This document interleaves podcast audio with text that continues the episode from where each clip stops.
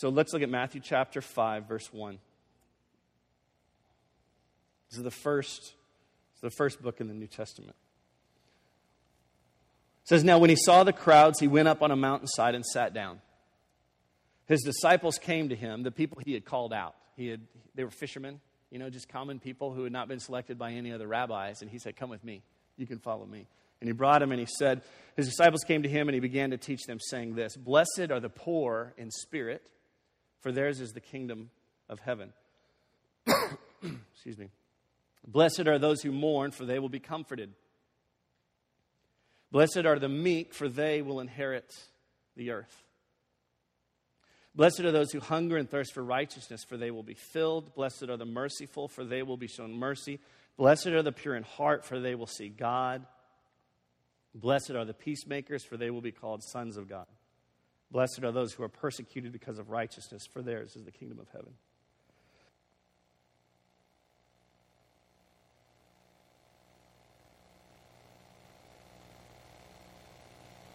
So, you know, when I um, when I started Christian ministry in the church, no one told me I had to do this, but this is the way I felt. I felt like I had to act like I was perfect. I felt like if I was going to lead people, they had to respect me. They had to respect my walk, whether it was real or not. I had to, I had to have this veneer. I had to let everybody know that I knew everything about the Bible and that I was living it and I didn't struggle and I didn't have to do all this. And I had to, because I had to, you know, I had to put myself on a pedestal in your life in order for you to listen to what I had to say, right? And what I realized is, is that when you do that, then that is what everyone else feels like they have to do in their own faith. And that there's not this vulnerability, there's not this honesty, there's not this just let's go through life together as messed up people struggling to honor God kind of a thing. You lose that. And then you have this culture of outperforming one another and out impressing one another and acting you know, more righteous than one another. And this was really kind of the attitude of the Pharisees during this time. That there was this whole culture of if you are righteous, you're a, you are a teacher of God's word, you are a man of God, that you just you just walked around with a lot of pride and you followed the law and you did everything in the eyes of people. Uh, but the accusation on many of those people in these days, Jesus would say, is that you follow me, you know, you follow God with your ways, but your hearts are far from me. And so, what it meant to be a disciple in those days was you would have this rabbi, you would have this teacher, you would have this person that you would look at and you respect, and you thought, I want to be like that guy because he just seems the most godly. So I want to be like this guy. And what they would do is this, this rabbi would choose his followers. He would choose his disciples and say, Okay, follow me and I'll teach you my way. He says, I'm going to teach you my way. And he had all these things that were found in Scripture that they were supposed to do. But then there were other things that were specific to each rabbi, that there were a list of things that he would make his disciples do that were not scriptural, not in the Bible, but it was just like, this is my signature, if you will. This is my signature move. My disciples do this. And it was always a, uh, something extra that was more burdensome, that was more um, probably difficult. And it were these things that they had to do that were just significant to this disciple, and, and they called that uh, the yoke of that disciple. When you think of a yoke, you typically think of a thing that holds two oxen together, right? A yoke that, that they pull together and they work together. Well, this was something that a disciple or a, a, a rabbi, a teacher, would put on the shoulders of their disciple to help them understand who, who they really are. And Jesus begins to say to my disciples, My yoke is going to be different than what you've seen. And so he begins to teach this. He starts with, Blessed are the poor in spirit, for those, for theirs is the kingdom of heaven. And he goes on to the merciful, and they'll be shown mercy. To the peacemakers, to all of these. This is a pretty revolutionary thing that he did. And so, how, you know, I think about how would you define a disciple? I was at a conference this week, and one of, the, one of my friends I was talking to was saying, What if we defined a disciple as a non consumer? And I was like, well, what does that mean? What does it mean, first of all, to be a consumer? Well, that means that what you do is you, you, you come and you're a part of something for you. You just take it in. You're just absorbing all of it and everything. It, it starts with the product that you need and it ends with you getting that product. And you just kind of receive constantly. And he said, what if we just defined a disciple of Christ as being someone that that is no longer even on the radar? We're not even worried about what we receive. Instead, we're, we're uh, thinking more about who we become. A non consumer, not someone that's just taking in, but that someone is learning for the fact of living it out, all in our lives and also for, for God's glory for others. What would really happen? And the thing I love about the Beatitudes, these few verses in Scripture, is because Jesus very clearly says if you do these things, this benefit, while these things give us a humble and a different kind of posture towards other people, these things will directly result in these amazing things in your life and in my life. He's introducing this idea of paradox. The first will be last, the last will be first, those kinds of things. And so this is truly, truly uh, a new way. So I want to give you three things, okay? I think on that line there's three things that I think we can learn that Jesus is doing as he is redefining what it means to be a follower of Christ through uh, the Beatitudes. And these three things we can apply throughout the next couple of weeks. Then I to talk specifically about just verse 3 very quickly, okay?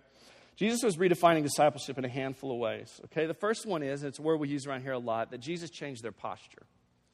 Just fill that out in your, in your outline. Jesus changed uh, their posture.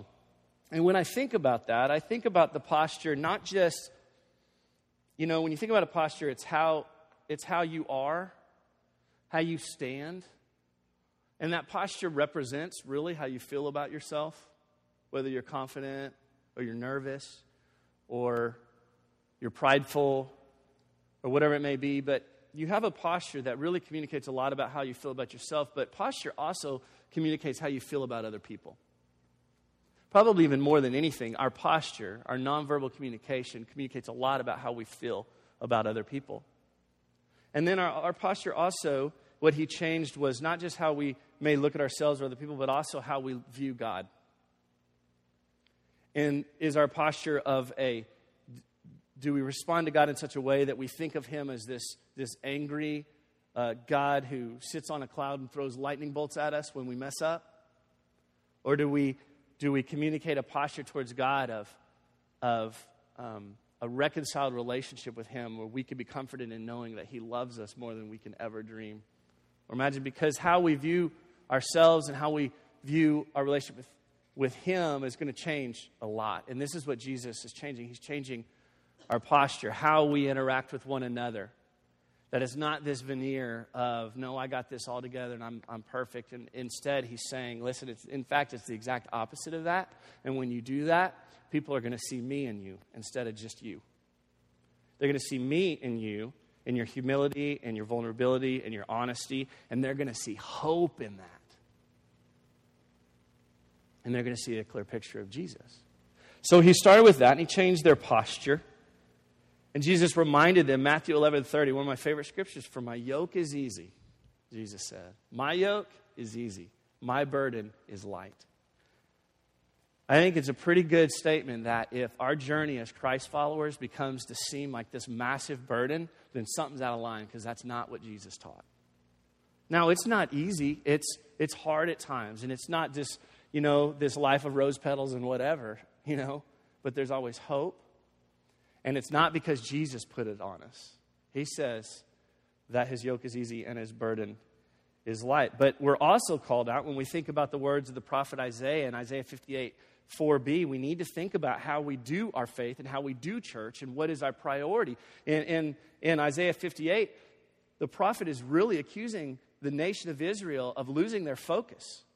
That they've gathered for worship, they have great assemblies, they have uh, fantastic festivals for God. They do all these things, all these, they fast and they pray and they celebrate and all this. But he, the prophet Isaiah in 58 4 says, You cannot fast as you do today and expect your voice to be heard on high. Saying there is a new way of Christ that we need to follow. So, first, they changed their posture. Second, Jesus expanded their expectation. This is what I love. Jesus just blew the doors off what they thought could really happen. And I think for a lot of us, we think if, if maybe if we begin to follow in faith and we live more seeking God's kingdom to break through in our life, we probably have this idea of what that might look like. Half of it scares us to death because we don't even want to do that yet, you know? We know we need to and we know we should, but we don't want to and we struggle with that. It's like, why don't I want to? Well, because we're We're sinners. We're always going to struggle with that, right? Um, but he begins to blow the doors off our expectation. It goes way beyond that, something that God can do, far beyond just us. I love Isaiah 40, verse 28. Do you not know? Have you not heard? The Lord is the everlasting God, the creator of the ends of the earth. He will not grow tired or weary, and his understanding no one can fathom. The greatness and the amazing things of God are far beyond anything we can. We go, well, this just doesn't make sense. And I think God goes, exactly. That's why you need me. That's why you need to lean on me, the one who spoken it was, because in those times, I have something to offer you that the world doesn't understand. And the world looks at it. The scripture even says the message of the cross is foolishness to those who are perishing. But for those who are of God, it's the power of God. I can't understand that. It just happens. It's just something that happens. All right. But he blows the doors off the expectation. I was looking at this and I was like, my goodness, Blessed are the poor in spirit, for theirs is the kingdom of heaven. And then it goes on. Uh, uh, those who are mourning, for they will be comforted. And they, those who inherit the earth, they will be declared righteous. They will be shown mercy. They will see God. They will be called sons of God. Wow. And then it ends again. For theirs is the kingdom of heaven. I'm like, wow, this is a kingdom of heaven sandwich, you know? It's like really big. Kingdom of heaven is yours, is ours. We get to experience the greatness of God on both ends. It's like the bread and everything else is the meat in between. It's like this is big. this isn't the small God that I like to put in a box and go, okay, God, I'll, I'm gonna, I'll get you on Sunday. Come on, God, we're going to church. You know? This is just a really big God that wants to do some really cool things. The thing that you think in your life right now that you feel like you have no hope in, that thing. I can't explain it. All right. So Jesus expanded their expectation. He was saying, these are the attitudes or these are the ways you live. These are the is the posture that you have, and that these this is what the work of the Spirit's going to be in your life. These are the inheritance you get. This is the position you get. This is what's going to happen. All right, number three, Jesus increased their self awareness. I think I'd like to change that. I'd like to say Jesus called for self inspection. Let's say that. I, I, think the old way was you deal with you, you try, uh, me and you, we kind of put things on us, and in my life, how it was, I bought all the cool Christian T-shirts, and I bought all, I threw away all my Metallica CDs and tapes, and bought Michael W. Smith, and and uh, it was good stuff, whatever. But it was just like, look at me, I'm putting all this stuff on. I'm a good Christian now. Like in one day, it was like I'm carrying my Bible. Look at me. Um, what am I even talking about? Oh, okay. and um, I think that I think the old way was put all this stuff on, not clothes, put all these rules and these laws and things we think we're supposed to do to impress God. Because if we're really awesome, we can impress God. We can just hide all the things in our life that we really struggle with. And God's like, well, where did all that stuff go? You know, He doesn't know where it is. He can't find things when we hide them in the dark. And um, we say, let's put all these things on, and then let's look at everyone else. This is the, I'm going to look at you. Oh, you don't have this on. Look at, you know, oh, you're, ooh, I didn't know to you know, that's kind of it's kind of the old way. And Jesus kind of said, "No, here's what I want you to do. I want you to start with you. Take it off and get into your heart. And start looking at the things that really matter to me. If God is love, and the greatest command is love God and love your neighbor with all your heart, man, we default into doing stuff, don't we? We perform, we're dutiful, all this stuff, and then God just says, just would you think about your heart. And Jesus said, I want you to think all of these things are very personal things. All the Beatitudes, all these things that He asked us to do are, are humbling and they're hard for us because we're very selfish people, right? God understands that. Do you know that? That's my greatest hope. It's like, God, this is hard. He's like, Really? Yes, I know. It's hard. Jesus walked, I walked the earth for you. I did this. I experienced everything you've been through. Remember that? And he's like, Oh, yeah, I remember that part too. Jesus increased our self inspection. When we do not have these things, they're really obvious. Okay, they kind of stand out. There's really no gray area. Either you're extending mercy to someone or you're not. Either you're humble or you're not. All right? Either you, either you understand your position of being poor in spirit or you don't. You know, and so it's really clear. Galatians 6, Paul wrote the, the Galatian church, verse 3 through 5. He says, If anyone thinks he's something when he is nothing, he deceives himself. Just, it says anyone. If anyone thinks he's something when he's nothing, he deceives himself. Each one should test his own actions. Then, then he could take pride in himself without comparing himself to anyone else, for each one should carry his own load. So he changes their posture of what it means to be a disciple. He expands their expectation of what will happen as a true follower of him. What, what's really going to happen? Some huge things. Okay, and then he just increased the personal responsibility of saying, listen, guys, yeah, look at yourself. Begin to work from the inside out of what's going on in your own life. He says, look at yourself. And then he starts with verse 3, and he said, Blessed are the poor in spirit, for theirs is the kingdom of heaven. So, what does this mean? I had a friend one time talk about the Beatitudes, and he was, um, he was an artist, he's a musician, and he, and he just like, yes, the Beatitudes to me, it's really the beautiful attitudes. And I'm like, no, that's not anything what it's supposed to be at all. It's, that's, that's cute. Um, but really, the Beatitudes are not beautiful attitudes. They, they kind of manifest themselves that way, but what they really are, they're really a beautiful way of life. They're really the things that just kind of saturate, and they're the result of a real heart change. Of when God comes into your life and the Spirit moves, and you come to a place where you're just different, you know? Maybe some of you have experienced that, where you're doing things now in your faith, you're like, I would have never done that a year ago. I would have never cared about that a year ago, or two years, or whatever. The beautiful thing about this journey is that you keep, that keeps happening. You know, each year you look back and you go, "Whoa, what was I thinking?" in a good way. Okay. And instead, it's, it's really a way of life. And so I want to give you four thoughts on this scripture on Matthew 5 3 to give a little understanding of what it is saying. That word blessed uh, comes from two words that really means fully satisfied. Fully satisfied. A lot of times when we think of blessed, we think, oh, that person is blessed. What we really think is that person's charmed. You know, they just everything they fall uphill. You know, everything goes great for that. They're kind of they're just blessed. Um, you ever said that? Felt that way about somebody? Uh, not yourself, usually. Um, it really doesn't have anything to do with just being charmed or lucky or whatever. It, it, it means fully satisfied, fully satisfied, all, uh, all encompassing satisfaction in your life, contentment in any circumstance.